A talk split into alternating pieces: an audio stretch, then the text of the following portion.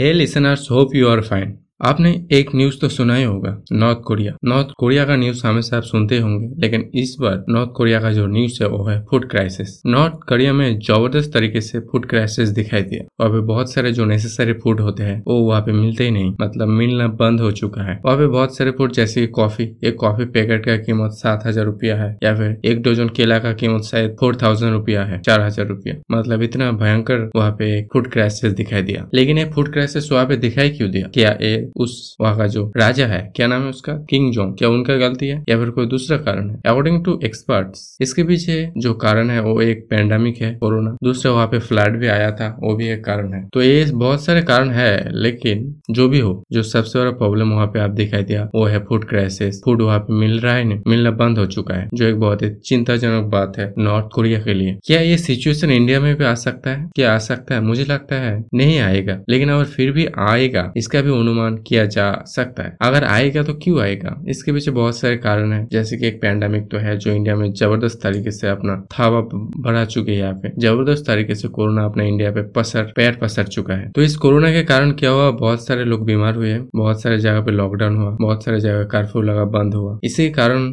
देश के कुछ इलाका में महँगाई बढ़ गई। तो बहुत सारे लोग ऐसा भी हो सकता है जो खेत में फ़सल नहीं लगाया मतलब वो इस बार कोई फ़सल नहीं लगाया, चाहे वो नेसेसरी फ़ूड जैसे भुट्टा हो या धान हो या मकई हो या फिर कोई व्हीट हो तो बहुत सारे लोगों ने अपना फ़सल नहीं लगाया, ऐसा हो सकता है। अगर ऐसा सच में है तो फिर इंडिया में भी फ़ूड क्राइसिस दिखाई दे सकती है। बहुत सारे नेसेसरी फ़ूड का क्राइसिस हो सकता है, और इंडिया जैसे पॉपुलेटेड कंट्री में ये बहुत ही चिंताजनक बात होगी। अगर होगा, मैं नहीं कह रहा कि फ़ूड क्राइसिस यहाँ पे दिखाई देगा, लेकिन अगर होगा, एक जस्ट मेरा एक अनुमान है, या मेरा एक थिंकिंग है ये, अगर होगा तो क्या क्या प्रॉब्लम हो सकता है? यहाँ पे लोगों के घर में खाना नहीं मिलेगा। यहाँ पे बहुत ज़्यादा महँगाई, आजकल आप देखेंगे होंगे कि महँगाई कितना तेज़ी से आगे बढ़ रहा है। तो इसके पीछे ये भी एक रीजन है कि फ़ूड का क्राइसिस मतलब बहुत सारे फ़ूड उतना डिमांड ज़्यादा है और सप्लाई कम है, इसके कारण। तो अगर यहाँ पे नेसेसरी फ़ूड का क्राइसिस दिखाई देगा, चाहे वो चावल हो या घुट हो या फिर मकई हो या फिर कोई वेजिटेबल्स हो तो फिर इंडिया में और एक मतलब प्रॉब्लम आ सकती है, सबसे बड़ा प्रॉब्लम ऐसे तो इंडिया का जो इकोनॉमी है, वो टोटली बर्बाद हो चुके हैं डैमेज हो चुका है कोरोना के कारण। और उससे बहुत, और भी बहुत सारे कारण है, लेकिन कोरोना के कारण हर किसी का धंधा बंद है, हर किसी का काम है, लोगों के पास पैसा नहीं है, लेकिन जो महँगाई है, वो उसका ग्राफ आगे ऊपर उठते जा रहा है। यहाँ पे अगर फ़ूड क्राइसिस आएगा तो फिर ये डेंजरस होगा